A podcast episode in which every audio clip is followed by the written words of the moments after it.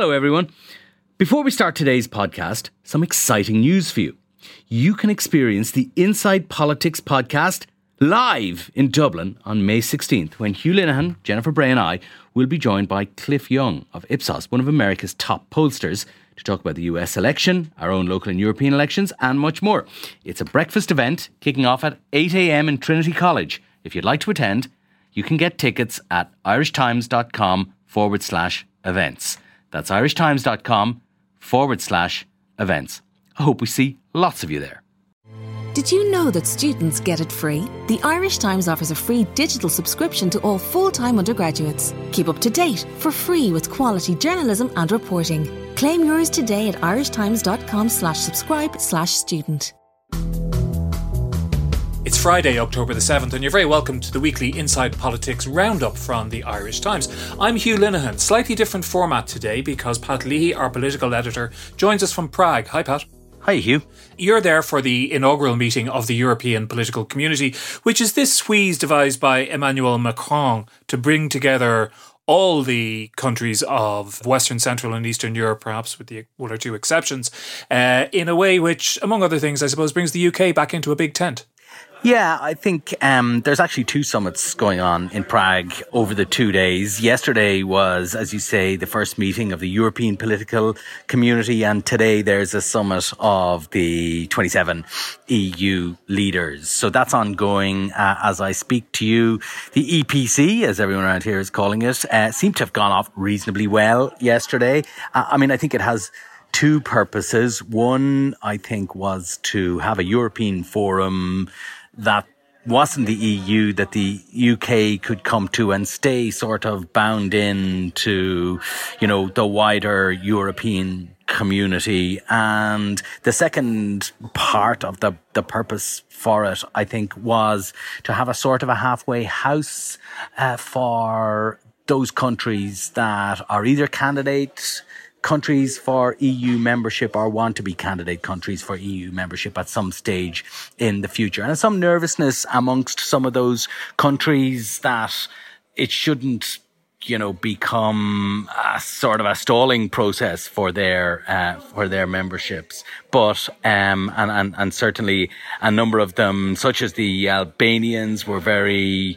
keen to make this point that their journey towards membership of the European Union should not be delayed by the advent of the European political community. But similar, but uh, again, they were saying last night everybody was was was reassured. I think it's broadly seen around here as kind of a, a success that maybe, I guess, because the benchmark for success was so very low. Uh, I mean, they, they all got together. They agreed to have further meetings in the future. There wasn't any agreed conclusions or anything so troublesome uh, as that. And, uh, you know, the, there wasn't a punch up between uh, the Armenians and the Az- Azerbaijanis, uh, uh, nor indeed between the, the British and the French. So I think it's generally seen as a success. As to whether it goes on to be anything more than just an occasional talking shop, uh, you know, I, I, guess we'll have to wait and see what happens with it.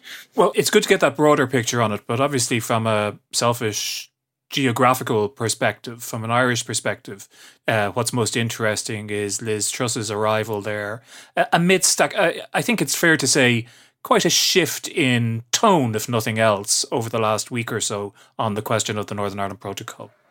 Yeah, that's one of the things uh, that, that very evident here. The shift in the British tone, and and not just you know we were talking about this perhaps earlier in the week about the shift in tone towards Ireland. There was that extraordinary apology by Steve Baker, who is, you know, use the word advisedly, but he's he's only a junior minister in the Northern Ireland office, so he's not exactly a big cabinet beast uh, in the UK, but um, he is an arch Brexiteer. He is one of the people who derailed Theresa May's Brexit deal with a, a, revolt on the Tory benches. So for him to come out and make that apology for not taking Ireland's interests or Ireland's views into uh, account was quite extraordinary and was greeted first in Dublin, I think, with a degree of caution. But as the week has gone on and there's been further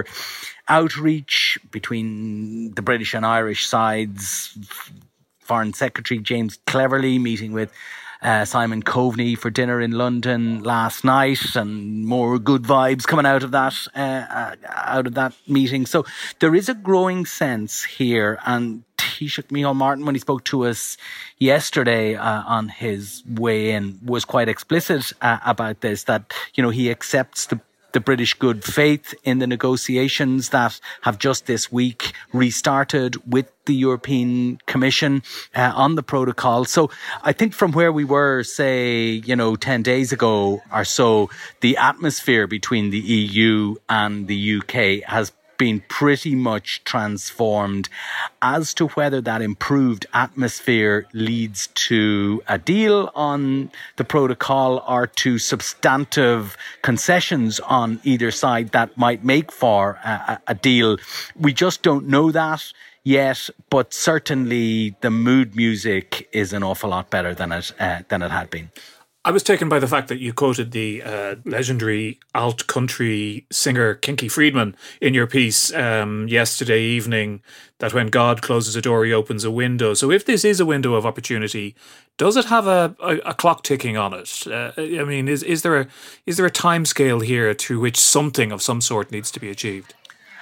Yes and no. So there is a deadline of the end of October by which time, if the Northern executive isn't back up and running, and the DUP say they will not join that executive until such time as the protocol is gone or dramatically reformed. Um, so that's one deadline.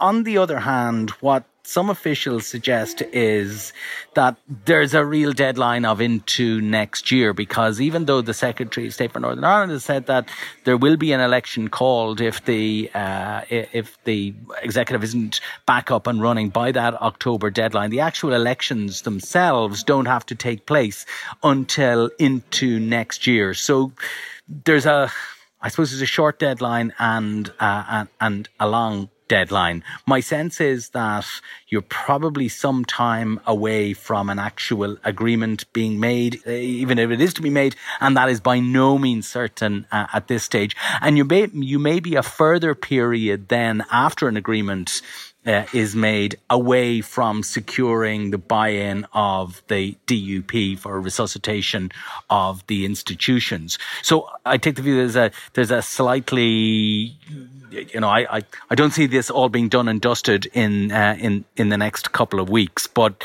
I think if the political will is there to do it, and the political generosity to make concessions on uh, on on either side is there, then you know the strict. I think the strict legal architecture will find a way to accommodate that. I mean, I suppose the thing that's that's surprising about this, Pat, is that um, Truss's rise to the leadership of the Conservative Party and to become Prime Minister, um, among her staunchest backers were the ERG faction in the Tory party, of whom Steve Baker is perhaps the most prominent uh, disciple, uh, of course, and that therefore there was a sense that the the ongoing legislative process, which was essentially going to uh, junk the protocol, would continue, and that you know, and that that the Truss government would probably not waver from from that, and that's not what we're seeing at all. And I note this week that Lord Frost, for example, has been expressing his displeasure, which might be a sign actually that there is change afoot. Yeah, I mean.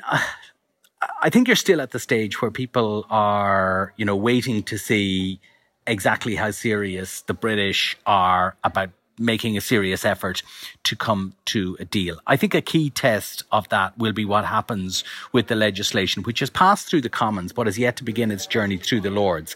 And, you know, there is significant opposition to it uh, within the Lords. And I think even the people that want to see the legislation on the books, such as Lord Frost, know that it is going to have a long and difficult transit uh, through the House of Lords. Almost certainly will be amended and sent uh, back to the Commons. And that's a process that could take, you know, how long's a piece of string? That could take nine months, could take a year. But I think it would be interesting to see if the legislation goes to the Lords in October. And if it does, what is the sort of tone and context surrounding that transfer to the Lords from the British government. So we were asking Micheál Martin both yesterday and, and this morning on his on his way in if he would like to see, you know, postponement of that legislation. He wouldn't be drawn on that because he told us he was of the view that actually people needed to stop doing daily commentary on it and give the talks uh, the time and space to develop into something uh, substantive. But there's no doubt that the tabling of the legislation, which let us not forget, in the first place was done by Liz Truss as Foreign Secretary, the tabling of the legislation in the Commons to set aside the protocol and therefore break the agreement that the UK had made with the EU on, on the protocol. That was seen as a red line that had been crossed on the part of the EU, as in the EU saw uh, saw that as a red line having been crossed. So if there is a pause and a change of mind on the part of the British as to their approach, then the clearest way to do that aside from all this, you know, better atmosphere and mood music shifting and all that, a concrete way to do that would be to pause the uh, the, the, passage of the legislation through Parliament. Now, the British view is that, look, we can keep talking about this and we can keep legislating uh, on it. We can keep the passage through the Lords going and, you know, we might never have to use this legislation. But I think if the British really wanted to show that they're serious about getting a deal, then they would pause the legislation. And we will know that, I guess, in the coming weeks. Although it should, should be said, I was listening to Simon Coveney um, this morning on RTE Radio, and he seemed extremely sanguine about that time frame. But that basically it was a very long time frame. This process through the Lords was likely to be was likely to be quite quite drawn out, and he he seemed happy enough with that in terms of the overall timing. The people who would be least happy, of course, with any uh, any suspension or slowdown, deliberate slowdown by the government of this, would be the DUP, and one imagines they must be shifting slightly uneasily in their seats this week.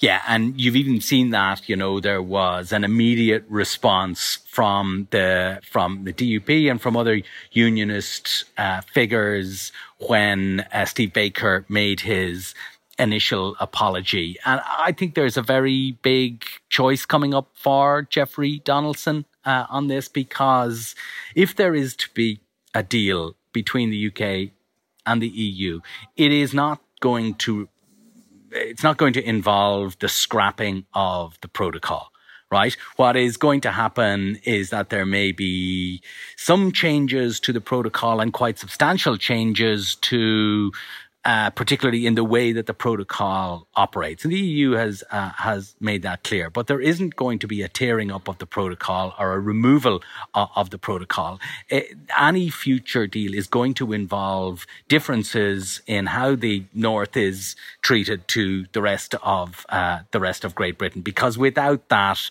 then you know the whole architecture of the withdrawal agreement uh, falls falls apart. So I think that it's a very big decision facing the DUP? Does it make the best that it can of a new agreement that eliminates a lot of the friction in East West trade between Great Britain and Northern Ireland, but doesn't completely scrap the need for uh, for all checks or for some checking regime, or does it kind of continue down a dead end, crying that the Conservative Party has yet again betrayed the uh, the loyal Unionists of uh, of Northern Ireland. My guess is that Jeffrey Donaldson is a politician, will be inclined to make a deal if he can present it, if he can present whatever deal is agreed, assuming all the time that a deal is agreed, if he can present that as a win for himself and a win for unionism, then, you know, you're back on track in the North with the institutions and so forth. And he could presumably face a future election as the savior of, uh, uh of the union and, and, and therefore make a serious attempt to once again become the largest party and he would become first, uh, first minister. But I guess we, you know, we, we won't know what his likely approach is until such time as there is a deal. Or the contours of a deal begin to take shape? And and we're just not at that stage yet. But one way or another i think there's a very big decision in the medium distance for uh, for Donaldson and for the DUP we should bear in mind, of course, that these matters are pretty inconsequential in the greater scheme of things, as far as most of the 27 EU leaders uh, gathering there today are. Presumably, their concerns revolve around the war in Ukraine and its consequences, particularly in relation to energy this winter. Yeah, so I suppose two things that are coming out of of today are the you know unanimous support for Ukraine. Not surprising. That's what you would expect. I gather, um, I gather the Ukrainian president Zelensky has uh, addressed, he addressed leaders of the EPC yesterday. He's addressing EU 27 leaders this morning. And, and I, I guess he will, you know, get nothing but unanimous support from that. There was a, uh, crowd of uh, pro Ukraine demonstrators had gathered outside the gates of the castle this morning as leaders were coming in. One of the uh, one of the banners they were holding was seeking tanks for Ukraine. And there is some chat around that there may be a French announcement of further military aid to Ukraine coming either this evening or, or, or soon, but we don't as yet have any confirmation on uh, on that. The other big uh, item on today's agenda is, of course, the consequence of the war in Ukraine, and that's the energy crisis across the EU. Now, the latest we heard from inside is that uh, European Commission President Ursula von der Leyen hasn't as yet presented her proposals, which suggests to me we could be in for a longer afternoon than uh, than than was previously envisaged. This is just for clarity, Hugh. This is an informal summit, uh, not a decision making summit. There won't be agreed conclusions, uh, but I, I think EU leaders will be hoping that they can send out some signals of unity on the question of energy subsidies. But certainly going into the summit, we seem a very long way away from that. People are talking about a, a, an energy price cap or a gas price cap, but it means different things to lots of different countries. And there's also the issue of the the 200 billion energy package that the German government has announced. And there's real concern amongst the other countries that they'll be blown out of the water by this. And there's all sorts of questions about state aid rules, and even the, I managed to catch a brief bit of Ursula von der Leyen as she went into the castle this morning, and she was kind of talking about concerns uh, about the operation, the fair operation of the single market, and a level playing field for firms in different countries if German firms are boosted by this massive subsidy from their government. So all that sort of stuff is is going to have to be worked out over the coming weeks. I don't think it'll be worked. Uh, it'll be worked out today, and it's not entirely unlikely. I think that the headlines coming out of the summit this evening will be less about European unity on energy plans and more about European disunity on that. But I, I guess we'll have to wait until the, the closing press conferences before we see that. Yeah, it's it's interesting. I think that's a story which is going to run and run and have more and more salience over the over the weeks ahead. Listen, finally, Pat, we like to uh, on this Friday podcast just pick an article during the week that took your fancy and that you think people should have a read of.